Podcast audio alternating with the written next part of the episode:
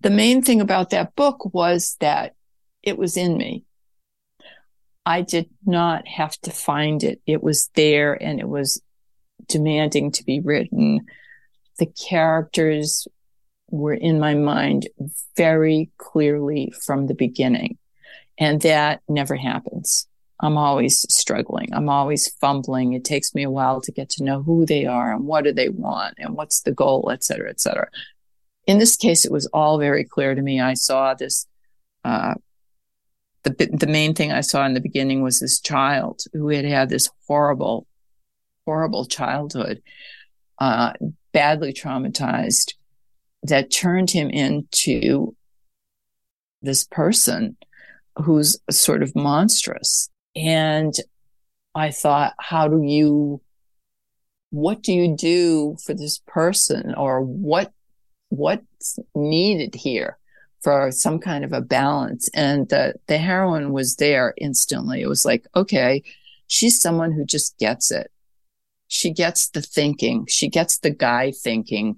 She gets whatever it is and how is she, why is she that way because she grew up with boys all the time and she's just smart and paying attention so i needed someone who could see through him and it she uh, jessica just came to my mind as you know so so they really formed themselves on the stage and the rest of it the, the rest of that book i know it sounds mystical and it's like writers shouldn't wait for this to happen because it doesn't usually but it just wrote itself. It was like a movie, and all I had to do was write it. That was the voice of Loretta Chase, author of Regency Romances, single title historical romances, and as everyone knows, Lord of Scoundrels. This is Fated Mates. I'm Sarah MacLean. I read romance novels and I write them. And I'm Jennifer A romance reader and editor. You are about to hear our Trailblazer episode with Loretta, where she talks about her how she came to writing romance, um, her research process, and why she believes in historical research and folding it so well into her books, and um, her life and romance. And how it is that Lord of Scoundrels came to be. Without further ado, get into it. I am here we are with Loretta Chase. I don't I'm just gonna make words now, just they're gonna flow out of me like in a rush because I'm so overwhelmed. Loretta, we are so thrilled to have you.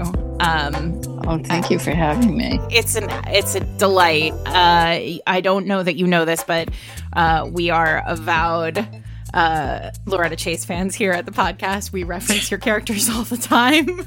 Oh, thank um, you. And of course, we've talked a lot about Lord of Scoundrels, so I'm sure we'll get into that as well. But um, in general, I'm just so thrilled to have you here. Uh, oh, thank you. I'm, I feel honored to be here because I know about your podcast and I think it's just very cool.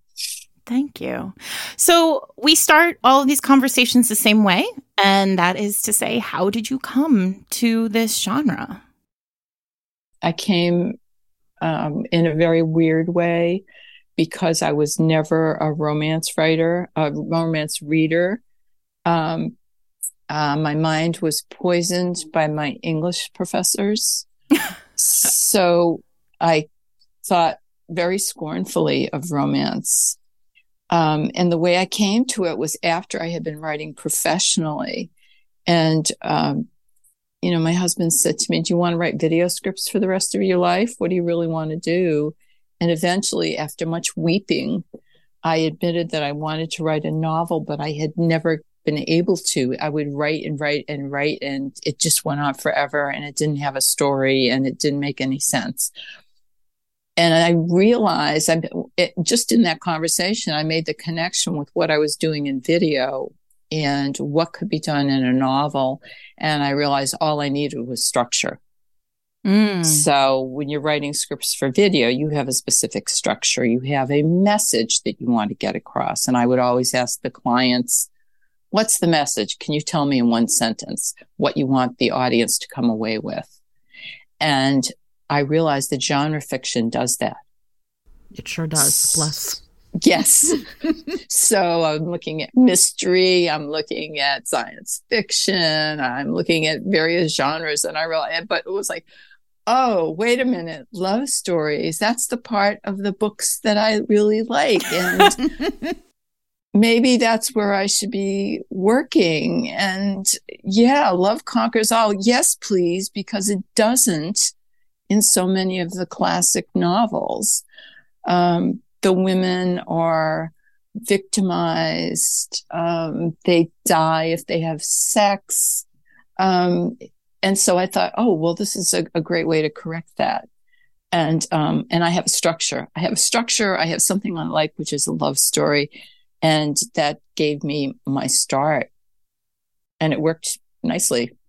When you talk about the books that or the parts of the books that you always loved, the love story, what were you reading before romance or before you came to the genre? Well, a good a good example would be like Charles Dickens, Bleak mm. House. All right. So there's Lady Dedlock and she's had an illegitimate child. And there's like no forgiveness for her. Right. She right. has to she has to die. Um, Anna Karenina, you know, she has an affair. She has to die. They, women who um, follow their sexual inclinations or fall in love outside of the norms of the time, they're punished. Um, and I wanted to rewrite those stories. So I actually I did that with one of mine. Um, not quite a lady. I took Lady Dedlock's story and as a starting point and said, okay, here's a person who had a child out of wedlock. It was kept a big secret, but her, she's going to have a happy ending. So at some point, did you kind of read romance as like research or did you oh, just yes. like, okay. So, I mean, it, once you decided, wait, I might want to write this, did that happen concurrently or did you stop and think, okay, I'm going to give myself permission to read these books now? It was um, I, I, approached it the way I would have approached a, a, project in an English class. I started doing the research. Mm-hmm. Do so the reading, I, Loretta. Yes, exactly. So I read maybe hundreds of romances um, because I was also looking to find where would my where would I fit. Um, so I at that time, you know, there was like Kathleen Woodiwiss and Johanna Lindsey and um, they wrote those big sprawling romances. And i didn't think that was me. And then i encountered the, the traditional regencies. And i thought oh this is perfect. This is a time period i'm very interested in. Um, i love the witty banter. Um, and it was like sort of it, there were smaller books so i felt like i could handle that for for my first thing so that was how I, I ended up there. But it was there was a lot of research before I actually started trying to write a book. Your first books are traditional regencies, and they're category regencies, right? Right. I wrote for um, Walker and Company. Now, wait, that's a name we haven't. I know. I don't think we've ever talked about that. What it's, is that? wow, it was when I was started writing, there were so many places that were publishing Regencies. There were so many lines. I made a big list and I went with Walker because they published hardcover and I thought that was cool. Mm. But I was not expecting to be accepted. I just, that was my thing. And they accepted the book. So this is Isabella? Yes, yes, and uh, and then I later discovered it's it was primarily they were um, publishing for libraries. Ah, uh, and and that worked out fine because my uh, agent ended up selling the paperback rights to Avon, and it was through Avon that I met my editor uh, Ellen Edwards, and she was the person who got me to write historical romance, longer books. So you did a few. How many books did you do with Walker? Six. Okay. Walker was publishing the hardcovers and Avon was publishing the paperbacks? Mostly, except for one book. I think Fawcett published one book. The rest of them were Avon. And Ellen was always your editor at Avon. Yes. Yes. And now talk so obviously Ellen Edwards is a name that we have talked about before and heard many people talk about. Can you give us a sense of what that experience what that editorial relationship was like with Ellen because it does feel like she had a really special eye. Oh my gosh. She was amazing. I just, I loved her so much. She would write like a little note, like three words in the margins, and a whole idea would open up for me. And, I, or I would see how I had gone astray, but she wouldn't say you've gone astray. She would just ask a little question. Yeah. Um, and she was so perceptive. Um, she was, when she invited me to write um, historical romance, I said, I don't think I can do that. I don't think I can write those big books. And she said, It's just like what you're doing, only bigger. And then she said, Read Laura Kinsale. Oh, Oh, sure. a perfect, a perfect beginning for you. Yeah. Yes. So she knew that I would connect with what Laura Kinsale was writing. And, and she was absolutely right. She, I, she was just so insightful. I, I, uh, I can't say enough about her. I think she was a fabulous editor. So you're reading. So you move from Walker over to Avon for for single titles, and that's about that's the early '90s. Yes. Yeah, and out, that's sort of what we always clock here as the heyday of. There was a really, or maybe not the heyday, but there was a really remarkable sea change in historical right then in the early 90s and it was led largely by it seems like Ellen there. And I wonder if you could talk a little bit about what was going on during that time period. Did it feel like readers were just you know drawn to historicals and the now we look back and we say okay well Ellen had you know she'd acquired you and you know you put out Lord of Scoundrels which we'll get to and then um you know she acquired Beverly Jenkins who was you know doing what Bev does over there, and uh, Lisa Kleypas's you know books from the early '90s really were changing the game. And was there something? Was there something in the water? I'm not sure, but you know, there was something else. I mean, Avon wasn't the only place. This is the interesting thing. A lot of the re- the the friends that I made early on were writing regencies for Signet. Yeah. Mm-hmm. And then Signet started doing what they were calling super regencies. Mm-hmm. So it was like the traditional Regency, but a bigger story, more sex. And that's a, lot similar to what was going on at Avon. Um, although Avons weren't quite so much in that uh, Regency, not precisely in that Regency mode. So there was definitely something going on in other places. It was across just that, the board. Yes, yes. And that Regency sensibility, I think, was, I, for some reason, it, you know, it, it ebbs and flows. I've been around for so long because I'm so ancient that I see, you know, these ebbs and flows of, of what people are reading and what they're not reading. So I really can't account for it. I, it's hard to account for what happens with tastes. Yeah. And I'm not that analytical to begin with. I just, I write what I write and cross my fingers. That's okay. If you had six books before it, oh my God, I've already spaced on Walker. the name of that. Walker. Walker. Yes. Does that mean Lord of Scoundrels was the first Avon book? I'm sort of looking No. at like fiction DB, but it No, it was the maybe- Lion's Daughter, right? The Lion's Daughter, and then Captives of the Night. And then, okay, I, and I've, I've always forgotten to tell this story about that transition. But right around the time, I think, when I had written Captives of the Night, Jayne Ann Krentz started writing as Amanda Quick. Yeah. Yep. And I think she sort of triggered a sea change in the way we were approaching historical romances because she came with that contemporary romance sensibility Mm. Uh-huh. and she was writing romantic suspense. And when she turned to writing these kind of these historical sort of Regency Victorian set, they had that feel to them and they weren't quite the sprawling books that we were working on at that time. And um, I'm, I'm sure that fed into my thinking when I was writing Lord of Scoundrels, because it's quite a different book from Captives of the Night and The Lion's Door- Daughter. And I think that's part of it was that influence of, wow, this is another way to do this. and and they're things that you absorb by osmosis and it was only i mean actually really the, the other day when i was thinking about that that i remembered about jayne ann krentz and that amanda quick thing and how that seemed to have changed things I vividly remember as a reader reading Amanda Quick and feeling like this was different. I could Yeah. tell it was different, right? Yeah. and I just was so drawn to those books. And it's not that I didn't love I, I of course loved loved it all, right? But I vividly remember really feeling like everything about those books was different. And so it doesn't surprise me to know that like that was apparent to to the authors at the time as well. New rules almost, right? For what Yes. could be done.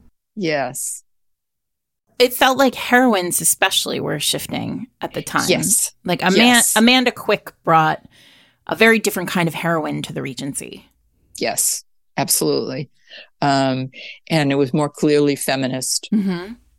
and more clearly aware of differences in communication uh, between women and men and addressed some really interesting um, aspects of uh, male female relationships that I did not feel as though we had, or I was dealing with anyway in my earlier books necessarily. Um, and then I, I started reading some other things. One of the books that was very influential was You Just Don't Understand. Oh yeah, I remember that. Sure. I don't. I don't remember that. this was a it was like a pop culture kind of psychology book women about and men and about women and men and conversation and it was like the first time I was ever and this was when I was in college like right? Like I was in college from 1991 to 1995 and it was like this take a, I remember about like like topping people like right like when you're talking and someone comes along and just talks over you which I feel like I'm kind of doing now sorry everybody. And it was really like a and like a real take at like this is how people communicate differently based on how hmm. essentially they were raised in their in their gender identity. So that was that was very enlightening. And then that also led to my having conversations with my husband about that about communication styles so i think that also influenced the way i dealt with the relationships in my stories This week's episode of Fated Mates is sponsored by Desiree Nicoli, author of the Haven Cove duology, Called to the Deep, Book One, and The Song of Lorelei, Book Two. Jen, did you know that uh, in many circles it is not, in fact, the month of May? It's the month of Mermay. Amazing. I feel better for knowing this. Listen, if you're out there and you're enjoying all the drawings of mermaids that are being posted on social media and all the talk about mermaids that's happening, and you're just cannot wait for this new live action Disney movie, we have the series for you. Uh, this one is pretty delicious, and I use that word intentionally because it features Killian Quinn, the captain of an offshore fishing boat that receives a, discre- a that receives a distress call from a sailing ship in a terrible storm early in the book. Um, in the duology, he and his crew head out. They make a big s- save. They save the crew and a woman who does not know who she is and has no knowledge of how she got on the boat. Uh, turns out this is Lorelei Roth, who is not just a normal woman. She is actually a mermaid. And in the world building of this series, mermaids eat people. I'm not even mad about it. Listen, at one point in the blurb, it says the handsome captain begins to look like a tasty snack in more ways than one. Perfect. No So- notes.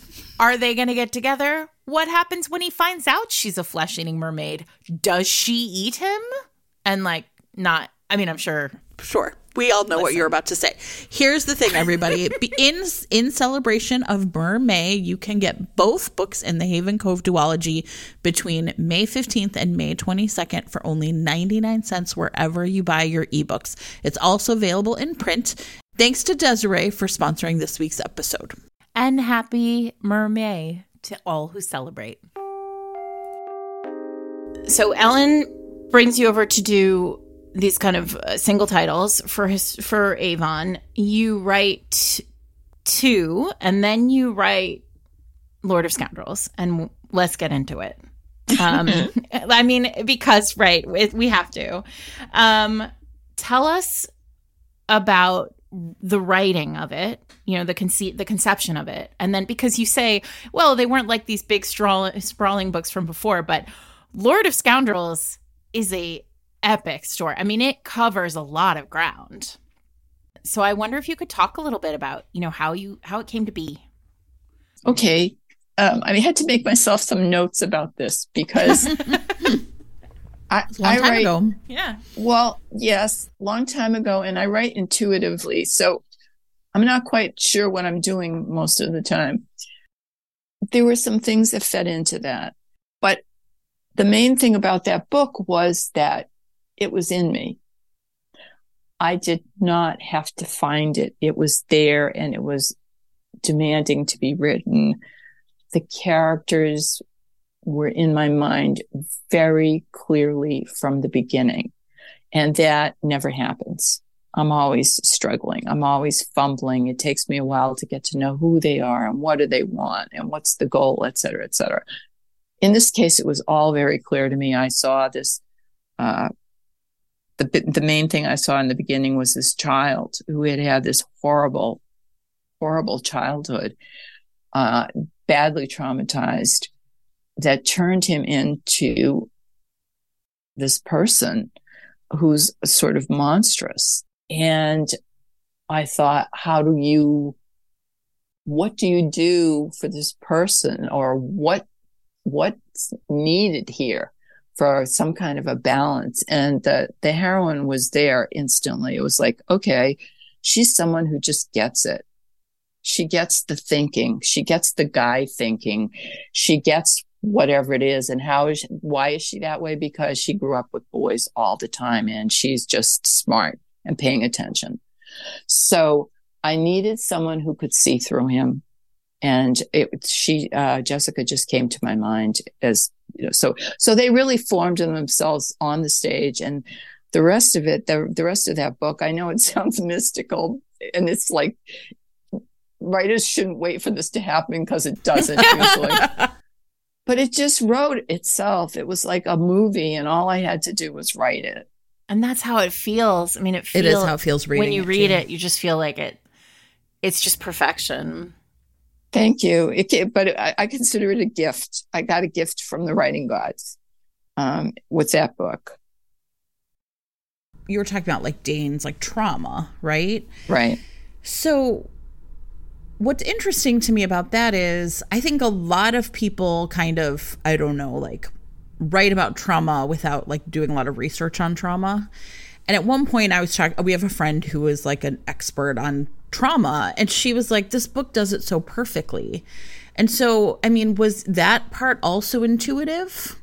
Or was that something where you really did think like how can I write about his trauma? I mean, I, I don't I don't know. Like it, maybe it all was mystical, but it's hard, I think, to write about traumatized characters without feeling like you're taking advantage of traumatized people. I don't know if that makes sense.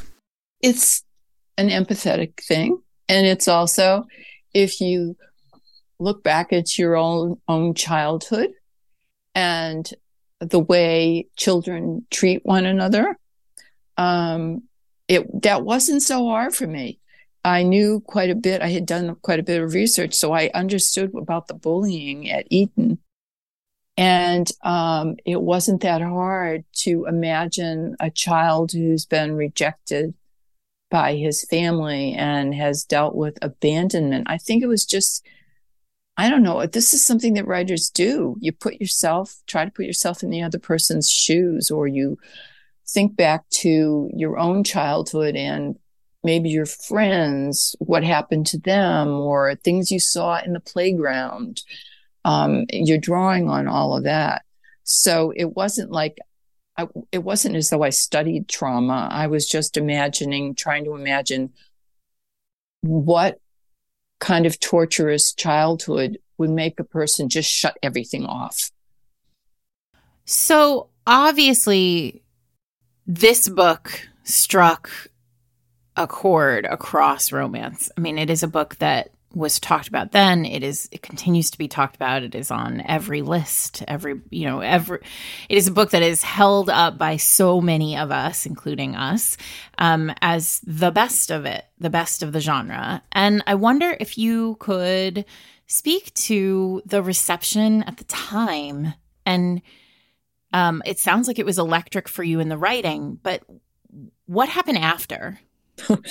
well, that's so that's what's so funny. It's like when I wrote it, I felt, and I said this to Ellen, I said, I think this is a pretty strong book. sure, sure. That sounds exactly right. I mean, writers are always like, it's, uh, I think it's okay. Yeah. and the thing right. about Ellen, oh God, I loved her so much. She's, she used to write like 40 page notes on your books, which no one has time to do anymore. Whoa. But they were so wonderful. They were so wonderful. Well, she had like two little notes on this book. That was it. For Ellen, that was that never happened. That never happened. So, uh, so I felt like, okay, this book really holds together. So that was that was great. But you know, in terms of reception, um, it got they sent it out for blurbs, and I got really nice blurbs from various writers.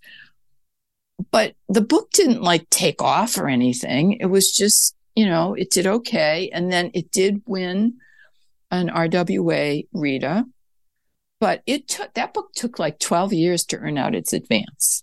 Oh, wow. wow. Really? Yes. And it just was the little engine that could, or did something happened that I don't know.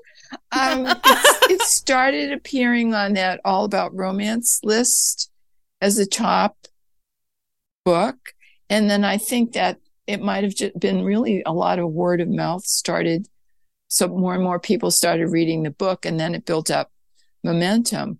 But initially it was like, it was no big deal. Right. It was just a very good book. Yeah. Just right. Right. I'm I'm not surprised by it because I think one of the fascinating things about romance readers, and we've talked about this before, is there are books I love when I read them but I never want to revisit them. And then there are books that I that like grow on me over time. Like I don't I don't and I think that maybe there's something special about romance in that way mm-hmm. that and so it, it doesn't necessarily surprise me because there are books that I you know, when I first read them, I'm like, it was okay. And then I'm like, wait, why have I read that reread that book now seven times? Right. so it it's it it surprises me the way the way things have a hold like I don't know, like a romance the keeper shelf is no joke, right? Yeah. And I think that like the cumulative effect of it being on the keeper shelf for so many people, right? It, that word of mouth is really powerful. I mean, I, when I first started talking to people like openly about liking romance, I would say to them, um, they would ask for recommendations and I'll be like, I have two for you, and one's historical, one's contemporary. And if you don't like either of them, then you don't like romance. Which you guys, that seems dramatic, but that's what I would tell people. and it was Lord of Scoundrels and Bet Me by Jenny Crusie. Oh, that book. Yes. Yes. Bet like just me. like terrific. These books are are what romance is all about. And if you don't like them, then you don't like romance. And that's okay. More for me. yeah. But I also think there's something to Jessica. I mean, not to keep coming yes. back to the heroines, but I feel like Jessica Trent holds up, you know, however many years later. We don't need to count them, Loretta. But the, but I feel like she has we just we we read this we read Lord of Scoundrels for one of our deep dive episodes uh, a couple of years ago and you know did a kind of big episode on it. And jessica continue if jessica walked off the page of lord of scoundrels right now and walked into a modern historical written this year she remains as relevant as amazing as aspirational as any heroine ever oh, and wow. i think that is a hallmark of a book that just will forever be one that we hold up um, but I'm always fa- I'm fascinated to hear that it, it took 12 yeah. years to earn out. I, I mean, wow. Yeah. so, yeah. Okay, so you've written what is arguably um I mean, not here, arguably, but arguably the greatest romance of all time. But we still have to, it hasn't earned out. So you still have to make a living. Um, yeah. And I want to talk a little bit here. I think this is a good place to talk about it because one of the things that we have um, loved or that I have loved about your books over the years forever is how much research goes into them, how how much love and care you give the worlds that you create. Um, you used to have a blog that I loved very much uh, called Two Nerdy History Girls, um, which you had with your friend whose name is now escaping me, Susan Holloway Scott. Yes, and in that blog you used to tell these great stories about you know how how dark the ballrooms would actually be mm. in romance novels or you know one of uh, the legendary scene from Lord of Scoundrels is that is the glove scene with the button hook and that you know there you know there's so much discussion over the fan right or remember the the dueling book with the bird pistols. Yes. Yeah, the bird oh, pistols. Yes. Right? Yes. Which I was like, wait, this is a yeah. real thing. This is fascinating. And then, you know, my other favorite, Mr. Impossible, the all the Egypt stuff. Um, and I do want to know if that came from the mummy or not, because that is that is a discussion yes. that comes No, it did. The mummy you heard inspired, it here. the mummy the mummy absolutely inspired that book. Yes. You just made a lot of people really happy. Exactly. like this has been speculation for a long time, and now we have confirmation. Amazing. Oh yeah, I was like, oh wait, I can do this. Um, and I always wanted to write about Egypt. I I have been so fascinated by that, particularly what happened in the early 19th century, um, and the discoveries that were made then. But I mean, there were these intrepid women who were involved um, in the in that discovery. So yeah, I loved doing the research for that. I have way more books than I ever needed to write that book. Something like 50 books on Egypt. And a, no, having them in the library wasn't enough. I had to own them. So, yeah. We support you. Everyone just buy the books they want. It's so, talk about the reach, the research, because I do think that that is one thing that often historical romance novelists get. People don't realize quite how much research goes into the books because it does feel so uh, invisible a lot of the time. Well, that's the goal. The goal is to make it invisible. I mean, you you read books and books and make tons and tons of notes and look at all these images and you're digging into historical newspapers and two lines appear on the page that have to do with that topic. Mm-hmm, but right as Susan and I have often said, we really have to understand it. We have to be able to visualize it. We have to feel like we're there in order to make the reader feel as though she's there. So, and I, I love it. I love reading the old newspapers and it's, it's like it, this has been one of the fascinating and, um, positive aspects of technology from the time when I first started writing, when we had no access to anything. And trying to find information on the Regency, we were so dependent on what Georgette Heyer wrote and um, a limited selection of books and memoirs that were not very accurate. And now we can get primary sources. And I, I just love that. I love reading the newspaper and finding an event that happened, say, oh, wait a minute, I'm going to use that in a story. It's like I did that in the, the last book, um, 10 Things I Hate About the Duke.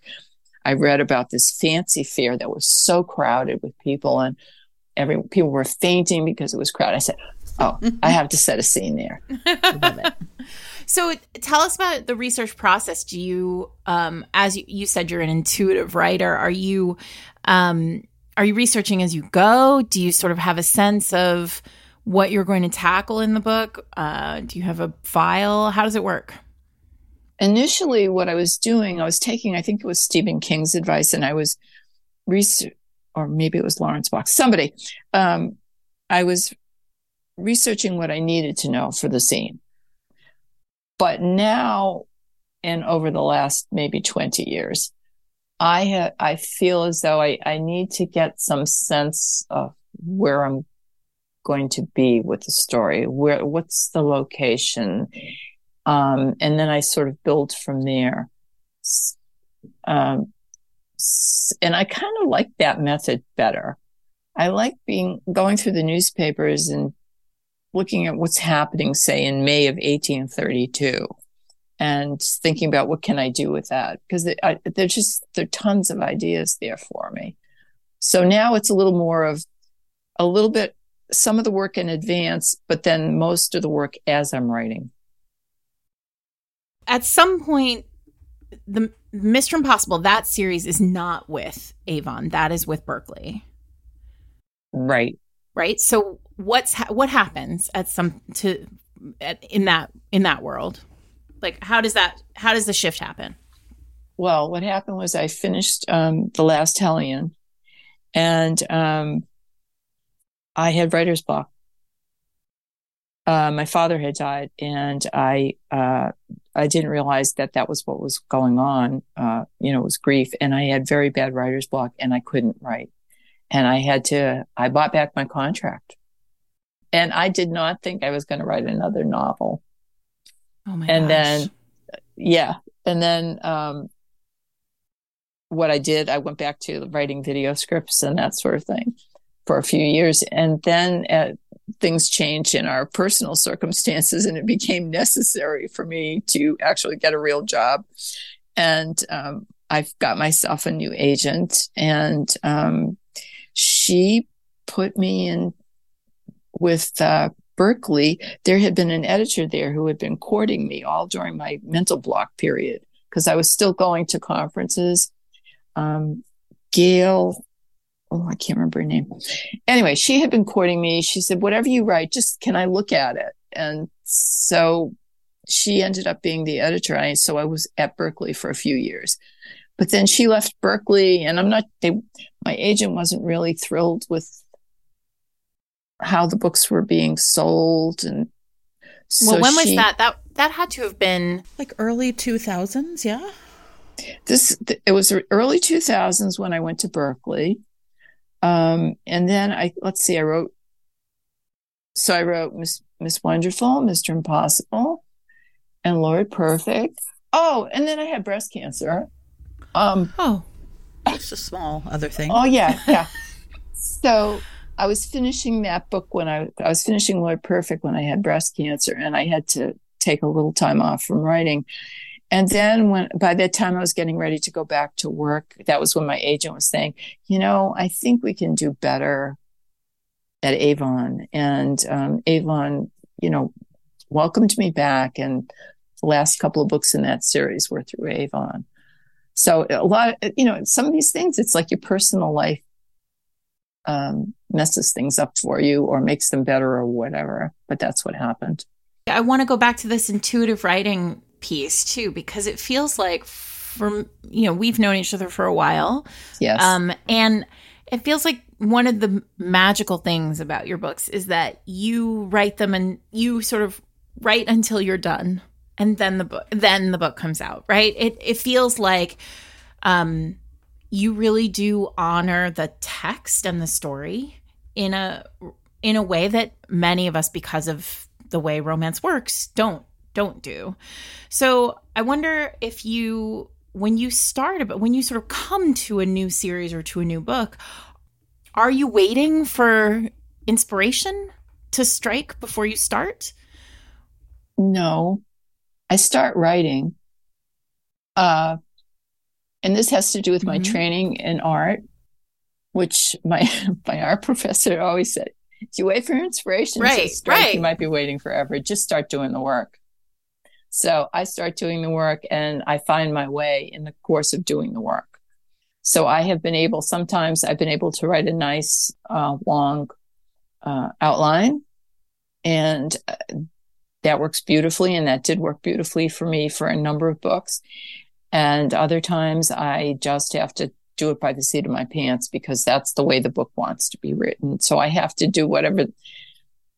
It's hard to say again, intuitive. It's, I'm doing whatever is working at the time. And lately it seems to be sit down, start writing, see where it goes, figure out the things as you go along. And then it's like go back and make it come together. So it's a construction process. It's not linear at all. And it's, and I don't think my mind really is linear. And I don't think even my earlier books were all that linear, but I was able to work out plots in advance um, in a way that made my life much easier. But I just can't do that lately. No, I mean, I wish I could. I'm the same way, but I can't. so have to. Yeah, it, um, some you know you have a vague idea of what you want to do. It was like when I did the dressmaker series, for instance. Okay, I, thought, all right, I'd like to have three sisters. Um, I have some idea of of what they're trying to accomplish. I know what they want to do. They want to rule the world. And then it would be a matter of like figuring out, okay, who are they? What, what are the differences between them? Um, and then the, the plots start coming together, but they arise very much out of the characters. So if I don't know, if I don't know the characters, I can't get a story. I was, I would love to be able to write a plot and have the story go with it. No. never. Does that happen for Never anyone? I don't believe it. uh, I think char- I, th- I think character is really king in romance. Like I I I think that's for me at least as a reader, right? I feel like when people start with a plot, sometimes I'm like, yeah, but why are these characters here? Yeah. right? They're like not- wait, that yeah, that's not enough. I need to really believe that w- how they got there. Yeah. They're not puppets. This week's episode of Fated Mates is sponsored by Avery Maxwell, author of Your Last First Kiss. Penny Mulligan is a mess. She has had a disastrous first marriage. She's basically the single mother to three perfect but rowdy boys and an ex husband who is a, bit, a bunch of trouble. The only thing she has going for her is the perfect eye candy who shows up bringing coffee to her boss every Wednesday. Oh, Dylan Henry. He is just like perfect fantasy material. Handsome, charming, thoughtful. And she, but she's just like not in a place for this. no, she has three Yes. boys and an ex husband. Nobody has time for new people. So she is just like, I'm going to have fantasies about Mr. Wednesday, but then Dylan freaking Henry shows up at her doorstep and he's totally into her and he is ready to just like figure out a way to like take the perfect chaos of her life and turn it into HEA. Oh, I love it. This is great for anybody who loves a small town romance, for uh, people who are interested in single moms as heroines, friends to lovers, second chance, found family. Um, if you want to read Your Last First Kiss, what a title. Um, you can find it in print or in ebook or with a monthly subscription to Kindle Unlimited. Thanks, as always, to Avery Maxwell for sponsoring the episode. we talk a lot i think we ex- you know i know sarah experiences at a deep level that romance readers connect with connect with the books in such a way that you know almost everyone we've had on talks about letters they've received from readers or right so what do readers tell you about how about your books Oh my gosh. Particularly during COVID, but before. I have had so many messages from people telling me the books helped them get through cancer. The books helped them get through grief. The books helped them get through COVID. Um, and I mean, uh, from the time I started writing romance, I really understood the value, but I think uh, it's had much more of an impact in the last few years of what we do when we write romance, what we're doing for other people when we write romance is we're giving them a place to be where it's where things are okay.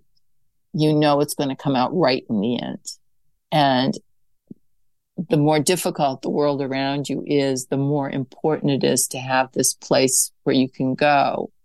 Um, and I'm all for escapism, and I'm never going to hesitate to say that my books are escapist because they are, and I feel like they should be. So, um, yeah, I get, yeah, I've had I've had messages that just made me cry. and I think the last couple of years have been so hard on people um, that it makes, in my view, romance more important than ever. Yeah.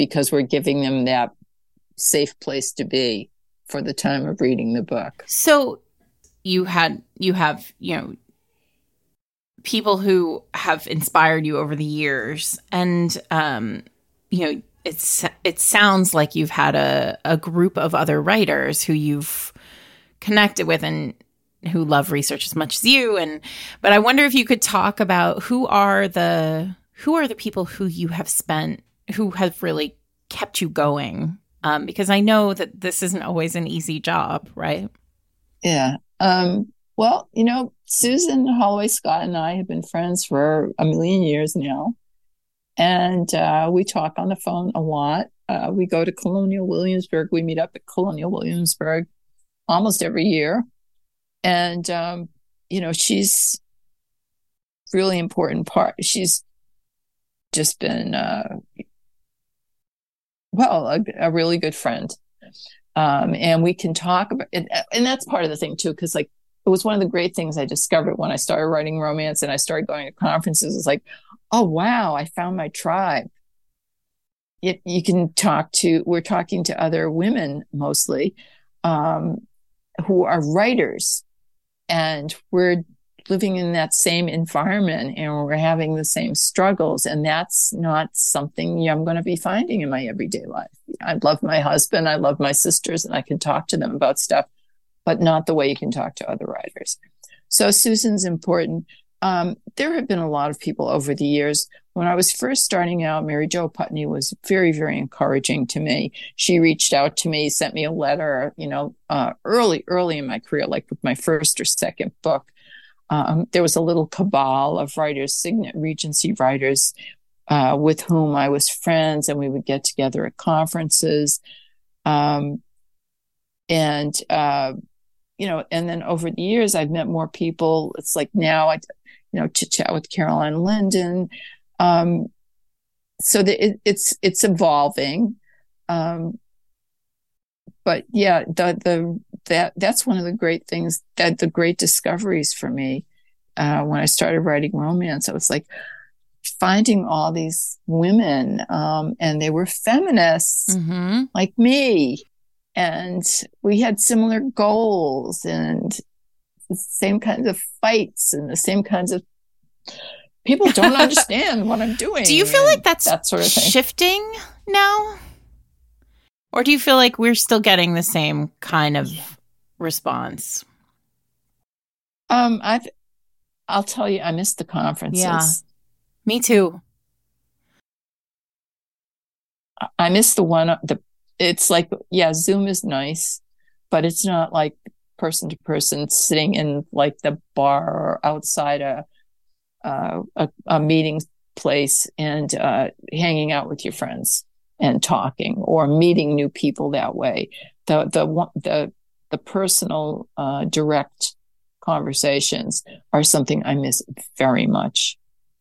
Um, and I, I, I mean, my, my local uh, writers group, it's like they they haven't been able to have a conference because well once covid sort of simmered down and it was possible it's like well we need vi- volunteers and people don't have time and people are overworked so that's something i miss i miss that community in other words. And and with this the the crash and burn of rwa that's uh, that was yeah that was bad. And um and romantic times for all the craziness that was a great way it really was. wasn't it? Jen yeah. never experienced it it was a whole ride. So i only i only did it once but it was like it was such a trip. I was exhausted afterwards but it was really wonderful.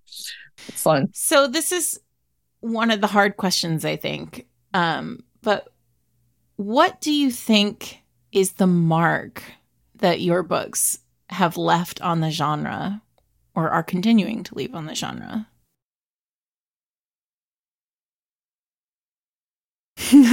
I don't know.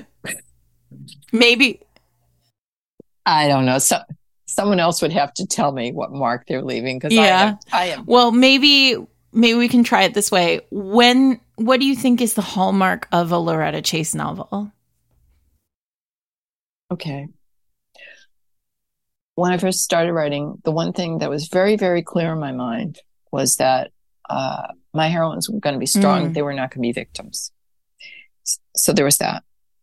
Uh, the second thing was I was never going to write down to my readers. I was always going to assume everyone was smarter than I was.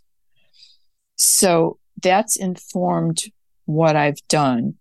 Um, and then the other thing is, but the other thing has evolved, which is the research. And I feel as though it's possible for historical romance um, to get closer to that historical novel kind of approach to research and ground people in the world that you're writing about. And, but that doesn't mean that it has to be. But that's what I need to do. So I think it's that those, the three things is the, the, the very strong heroine, the not talking down to people and, um, the, the world trying to create a, a historical world as close to accurate as I can, but still without violating the trust my readers have that I'm going to keep them in a safe place where things are going to come out right. So I might touch on some ugly aspects of history, but I'm not going to force my readers to to to live in that because there things are crappy enough around them for most people, and that's not what they come to my books for. So, the escape. I want I want them to have a lovely escape, feel like they're time traveling, and dig the heroine the most. You know, Do you think that um we talk a I mean, you know, Sarah and I have both been readers. She's been writing now we don't have for to count them. however 20 years, whatever it is. Okay, sorry. We've been reading for a long time. I'm I, one of our questions is sort of about like the ebb and flow of the genre, right? Like so how do you think you've seen romance change over time or do you have thoughts about where you see romance going in the future? Um, there has been ebb and flow for sure. Um, starting out in a world where uh, traditional Regency romances were a big thing, and there were dozens and dozens of lines, and then they kind of lose their popularity. And then every few years, we hear historical romance is dead. So I've heard that a bunch of times, and in fact, I'm hearing it lately. Me too. Um, But it doesn't die, Yeah. right? yeah. It doesn't seem to die. And the readers say they like going there. They want to go there. They want to be transported. They want that time travel aspect. They want to be taken farther away from current reality. And that's what historical romance does. I mean, contemporary romance also takes you away, but there's still that element of, you know, the real world's there and there's some real world things we have to deal with. Whereas, you know, my people are running, going around in their little carriages and, uh, they don't know anything about cell phones and, uh, and YouTube or Facebook or TikTok or any of those things. So it's like, it feels like it's a, an escape to a quieter time. And I think that I believe that will continue to be something that people like. People have always read historical books um, for hundreds of years. They don't always read books that are set in their own time period. So I think that's a continuing interest. Um, what's, but I really am not sure what's going to happen. You know, things are in an uproar right now. There's a lot of upheaval in the publishing industry. So it's a little puzzling. Um, in terms of other changes that I have seen, well, there's definitely been one big change for the better, which is when I started out almost pretty much like 99% of the books were by white authors and they were about white people. Um, and now we have uh, we have books that are, have different cultural slants, and we have books that are dealing with different kinds of sexuality. Um, early in my career, one of my gay friends said to me, Are there any gay romances? And I said, I don't know mm-hmm. about any, but now that's, but now that's there. So I think those things are great that we have evolved to that point. Yeah. So, um, we always like to ask two questions to to wrap up, and and the first is, um, which of your books do you hear the most about? Which is the book that readers come to you the most to discuss? Um, and the second is, which is the book that you, as the writer, feel the most connection to? Whatever way that means. Well, obviously, obviously the one I hear yeah. the most about is Lord Scoundrels. that was That's an easy. Just... That was a softball. right, right. So, like when I when I do some kind of a if we do an in person thing and we have a bookstore there and they want to order books, I always have to have Lord Scoundrels there because people want it. So, which is, I mean, that's that's a gift um, that someone people still want to read my my book that I wrote a long time ago, um, particularly in a genre that seems to have such a short shelf life. And in terms of what books I uh, feel the best about, or strongest about, or love the most, or whatever, okay, incredibly proud of Lord of Scoundrels. How mm-hmm. can I not be? On the other hand, my favorite book is always the, be- the latest book the one uh-huh. I most recently finished, because I like to feel that I'm getting better mm-hmm. as a writer. Um, so I felt very proud of the last two books. I especially felt very proud of 10 Things I Hate About the Duke. Um, and I hope I'm going to feel even better about this next book if I ever get it finished. Um, yeah. So my Would favorite you books. care to talk about that one at all? I yeah, mean, i am no happy to talk about. No, okay. no, it's good. Jen knows already. People she's, ask. Been she's been around me long enough, Loretta. I know. I'm like she knows that these are sticky questions. I know. exactly. I would never have brought it up if you had not mentioned it first. I just want uh, to. Thank you. I appreciate that. But I, it's I've had to. I've done a couple of blog posts because I just get so many. Yeah When's the third book coming out? Is there a third book? What happened to the Blackwoods? blah blah. So oh, I no. had writer's block again. Mm. Um, and it started there. Let's just say there was a political situation going on in the world. Sure. that just yeah. depressed the daylights out of me and made me crazy. And it was just so incomprehensible so there was that. Um, and and then in the middle of that comes COVID. Right. Um, and you're thinking, oh wow, this is such a great opportunity. I'm all no. isolated. I can't go no. anywhere. Seems I'll wrong. write a book. Nothing.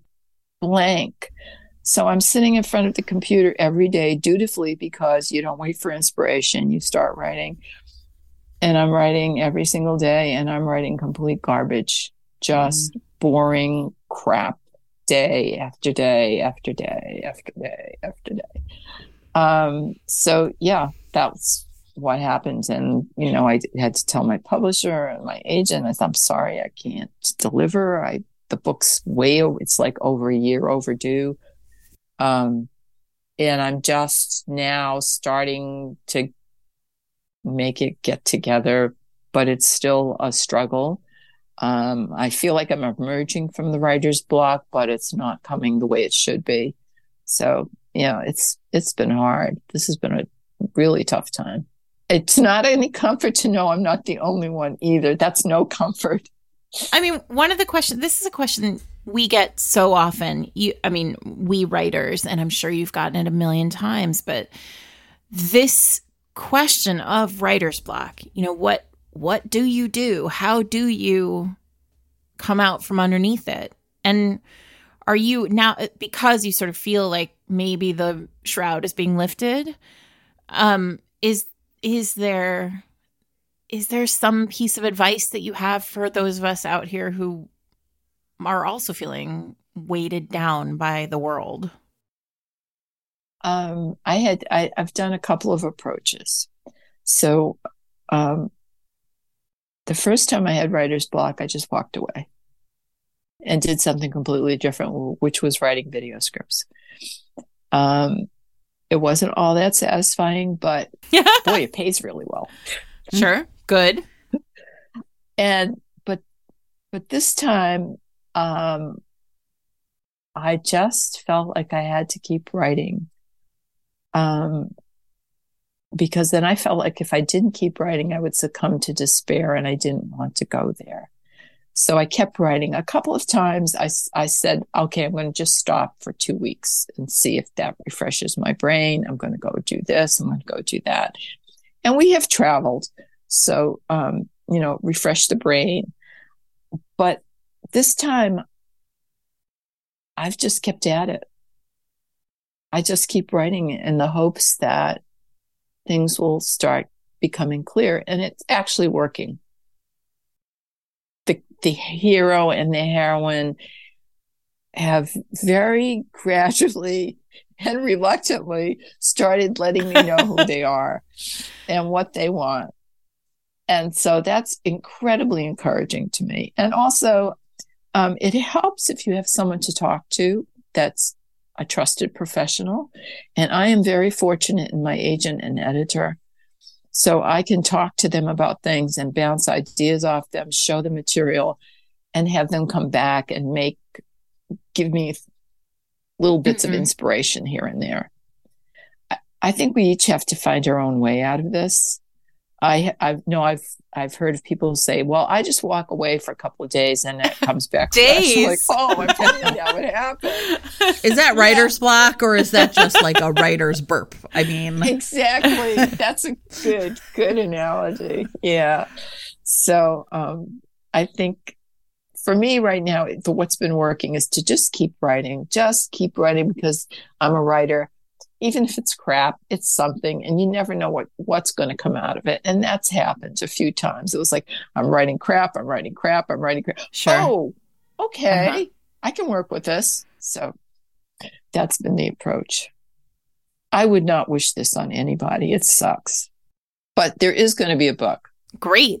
We're ready when you are. no, I, I told my agent, I said, I'm going to write this book. I have to write this book. I need to write this book. I want to write this book. It's going to get Good. written one way or another. I just want to say this was amazing because I tried to keep my cool the entire time. I just want everyone to appreciate that. Um, if you live in New England or feel like coming to New England, uh, Loretta is going to be at the Ashland Public Library in Massachusetts on Saturday, May 20th. Uh, 2023 for the RomCon uh, up there. The Ashland Public Library has a great romantic uh, romance novelist event um, and it's outdoors and it's a whole day long. And I'll be there too. And so will Megan Frampton and Caroline Linden. So historical writers. And Sandra Kitt will be there too. So, um, who is also a trailblazer. Um, so you can join us there. We'll put ticket information in show notes for everyone.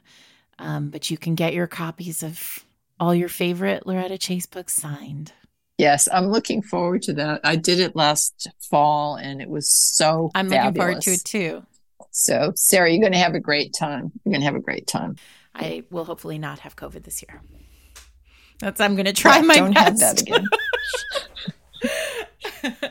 again. um Loretta, this was amazing. You are always amazing. I love hearing you talk. So no, it's wonderful talking to you both. It really is. You you have just like such a great sensibility and uh, sensitivity um, about the genre and about the authors. It's really a pleasure. Thank you. Listen, it was special. It just came to her, fully formed like Athena, or like J.R. Ward.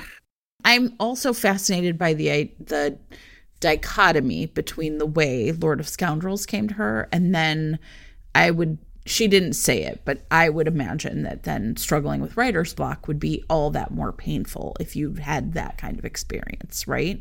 Yeah, presumably.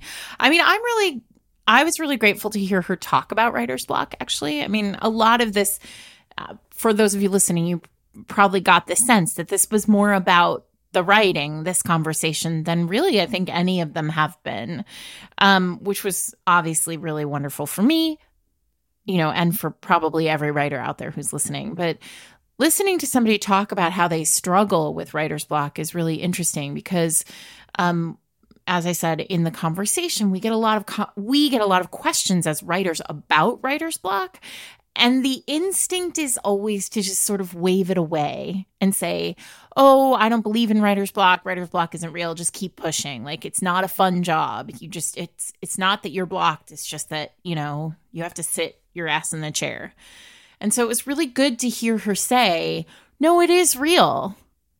And for those of us who have gone through serious issues, serious like grief, um, you know, anxiety about the world, it can be debilitating. Yeah. Well, and I was also really fascinated to hear that she's essentially grappled with it twice and that it presented in a different way both times.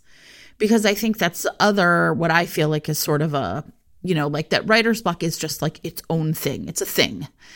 And it's like, no, just like anything, it can manifest itself in lots of different ways. And so, you know, one time it was she just kind of put everything down and walked away from it and just did something totally different. And then this time, in, in you know, she's she really is taking the like put your butt in the chair and kind of move through it. And I think that that is also probably really great to hear because how you have to be able to say to yourself like this is what i'm struggling with. It's okay that it looks different than someone else's writer's block for example or it looks different the last time i struggled with this. And i think that's got to be really powerful. Think about the kind of bravery it takes to say i am experiencing this thing. It is related to my in in the original case grief.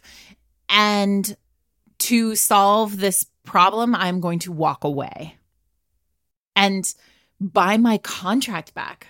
I mean, we haven't talked about that. Nobody has talked to us about that.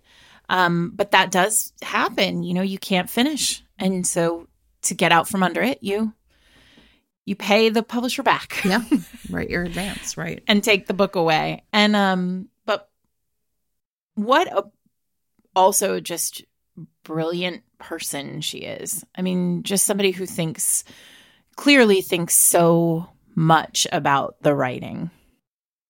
I was not at all surprised when Ellen Edwards said, "Go read Kinsale." Of course, we've all many of us have experienced the the way the genre is sort of um, shamed, right? And the way that people allow themselves to sort of say, like, "Oh, I like this," as I have, I have a friend who's a, a reader who mostly read fantasy and then sort of had a, like when she sort of finally said to me, I, I like romance too, it, it came in a very similar way, which was like, I always like those subplots in books, the love story part. So, what would it be like to just allow myself to read that part, right? Or write that part? In Loretta's case, to um, rewrite yes. those stories and provide them with happily ever afters. Um yeah what a cool also what a cool way of coming to it and thinking like i want to write a novel but i know my brain requires limitations and scope and a strategy and therefore i'm going to turn to genre. Because it's going to give me that structure. Yeah i thought that was fascinating we are releasing this episode much later in time than when we recorded it, but um, it made me think about what there was a sort of silly article that you know floated by in social media yesterday um, about a person who decided they were going to write romance because clearly that's where the money was right? Um, spoiler alert there was no money for this particular person because they weren't very good at the job. But the the but what's fascinating is the difference between those two avenues, right? Like this was Loretta saying, I have creativity in me. I have the chops to write a novel, but I just need guidelines because if I don't, I'll never tell a story. And what a cool way of coming to romance. And then dominating it. I mean, also, what was wrong with readers in 1995? The Lord of Scoundrels was amazing. that also was a year where there were not, I mean, I, now with the rise of self publishing, right? Literally thousands of books being released a year. More than that. Thousands a week, it feels like, a month, right? I mean, so I'm fascinated to think too, like, what are the books that are coming out now that it's going to take everybody 10 or 12 years to discover? I mean, that's also like what I think of as being the best part about romance is, you know, things don't get me wrong i think we all know that things can be dated right or you can read an older book that feels dated in a way but there is something magical about picking up a book from 25 years ago, right, in romance mm-hmm. and having it be just as sort of powerfully like moving as it was what the year it was published. And I think that can be true of all of genre fiction. You know, people have heard me talk about Jack Reacher when I've been re-listening to Jack Reacher when I drive. And the biggest change is about technology. Mm. Right? And so it's really fascinating to like sort of think like well what are the things that like date a book? And when it's historical especially when it's so rooted in historical research that doesn't get triggered the same way often. Mm. you're absolutely right. I loved a lot of this conversation. I love that she she clocked Jayne Ann Krentz's powerful impact on historicals which we talked a little bit about in the Jayne Ann Krentz Trailblazer episode. Um, but hearing it from the mouth of Loretta Chase, right? Jayne Ann Krentz became Amanda Quick and gave us all a blueprint for how to write these books differently. Um, you know, just makes me smile. It makes me really happy that it was it was all interconnected in such a powerful way um, those first Amanda Quicks were like late 80s, mm-hmm. right? 88 or 89, maybe. Yeah, sounds right. And Dangerous Men and Adventurous Women was 1992. Yeah. It it was both the book, right? Both the books and the explicit naming of what romance was trying to achieve. Yes. And I was also really fascinated here to talk about that like kind of pop culture book. I can't remember the name of it now, but like talking, right? Like the way people talk to each other. Like I remember reading that book. I remember it wasn't quite like men are from Mars, women are from Venus, like that old dumb thing, but it was just and it was really fascinating, I think, also to think too, just about, and we say this all the time, like romance is so responsive to what is going on in society and it was really interesting to hear Loretta name some of those things really explicitly. She's remarkable. If you have not read a Loretta Chase book, now is your chance. Uh, you should read Lord of Scoundrels and then go back and listen to the deep dive episode that we did. We'll put links in show notes. Um, or go off and read uh, Mr. Impossible set in Egypt and then do yourself a favor. Give yourself a, a treat and watch Brendan Fraser's The Mummy and know why romance Twitter. Sarah, can I can I um, confess something? Yeah, I've never seen that movie. Jennifer, what what year? Wait, what year did it come out? Could someone? 1999. Mm, okay. And I know you and I have a little thing coming, a little thing that actually might have already been announced. But if it has not already been announced, we have this little thing happening, and maybe a rewatch of The Mummy is a thing that we can do a rewatch for you, a watch watch for me. A watch watch for you. Maybe we should have B and her books join us. I'm I'm writing this down on my look. I have a little pad of paper, everybody, and it says bad ideas. Oh, and I write things down that are good ideas. Except, oh, it's ironic. It is. I don't let this. this note paper does not boss me around. the mummy. That's a great idea. You will delight in it because it is part of our mutual favorite genre, beautiful people blowing things up. I mean, yeah, hello. I really love, I love Brendan. Old, I mean, I'm sorry, we should be talking about Loretta Chase, but she wouldn't mind. Loretta would understand, I think. I mean, she wrote a whole book based on it, so Yeah. I think she's okay. I love, God, I love those Brendan Fraser movies. I love the one um where he's like trapped underground with his like fusty parents because they think nuclear war is coming, and then he, that one. it's and then he pops out onto the surface like in modern times, and he's it is hilarious. It's that so good. I mean, he was a treat. Yeah, and he's like a great swing dancer, but like, cause that's, you know what I mean? and that was like when Oh, swing was really pie. popular. It was, oh my God, I can't remember the title. It's great. The way I wept when he won the Oscar this year and like gave a speech that was just about like being still being here. Yeah. Like just Yeah. still being here. Along with the guy from Everything Everywhere All at Once who was also in Indiana Jones. Yeah, and Goonies. These are look our childhood. Um, yeah, I think I I loved listening to Loretta Chase. I especially really like one of my favorite questions is kind of what is the hallmark of your books? And I loved her answer. In particular, right? Like the answer about I never I always assume my readers are smarter than me, right? I always like I I I pledge to never write down to them. And I think re- romance readers know I think we know when that's the case because we are so fine tuned, right? Like so calibrated to hear that those discordant notes of when someone is like trying, as you said at the beginning, right, to write to market. I can make money here. These people I can make money off of versus these people have a similar interest in the same stories as me and I want to write books for them. Yeah, and it also when she said that it it made me realize that I mean, and this is not just a hallmark of historicals, but it is a hallmark of historicals. Um that often historical writer that is a that is something that happens in historicals where we sort of trust the reader to come along with us on this ride and we're going to show you the world and you're going to know the history and you're going to know the you know what's happening um and if you don't, it's going to be okay. Yeah. God, she just made me. She every time I talk to Loretta, I just feel good about writing historicals. Yeah. I feel like it's nice to be sort of even remotely in the room, breathing the air of someone like her. Yeah. Well, it sounds like you guys are going to have a great time. Oh yeah, so come see us in. uh Oh gosh, we have to make sure this goes. This gets out before then. It's on my bad ideas list. Don't you worry. Oh, all right. Good. so this will be out. It will probably be in the next couple of weeks, this event in in uh, Boston. And we hope that you'll join us. Thanks for having us, everybody.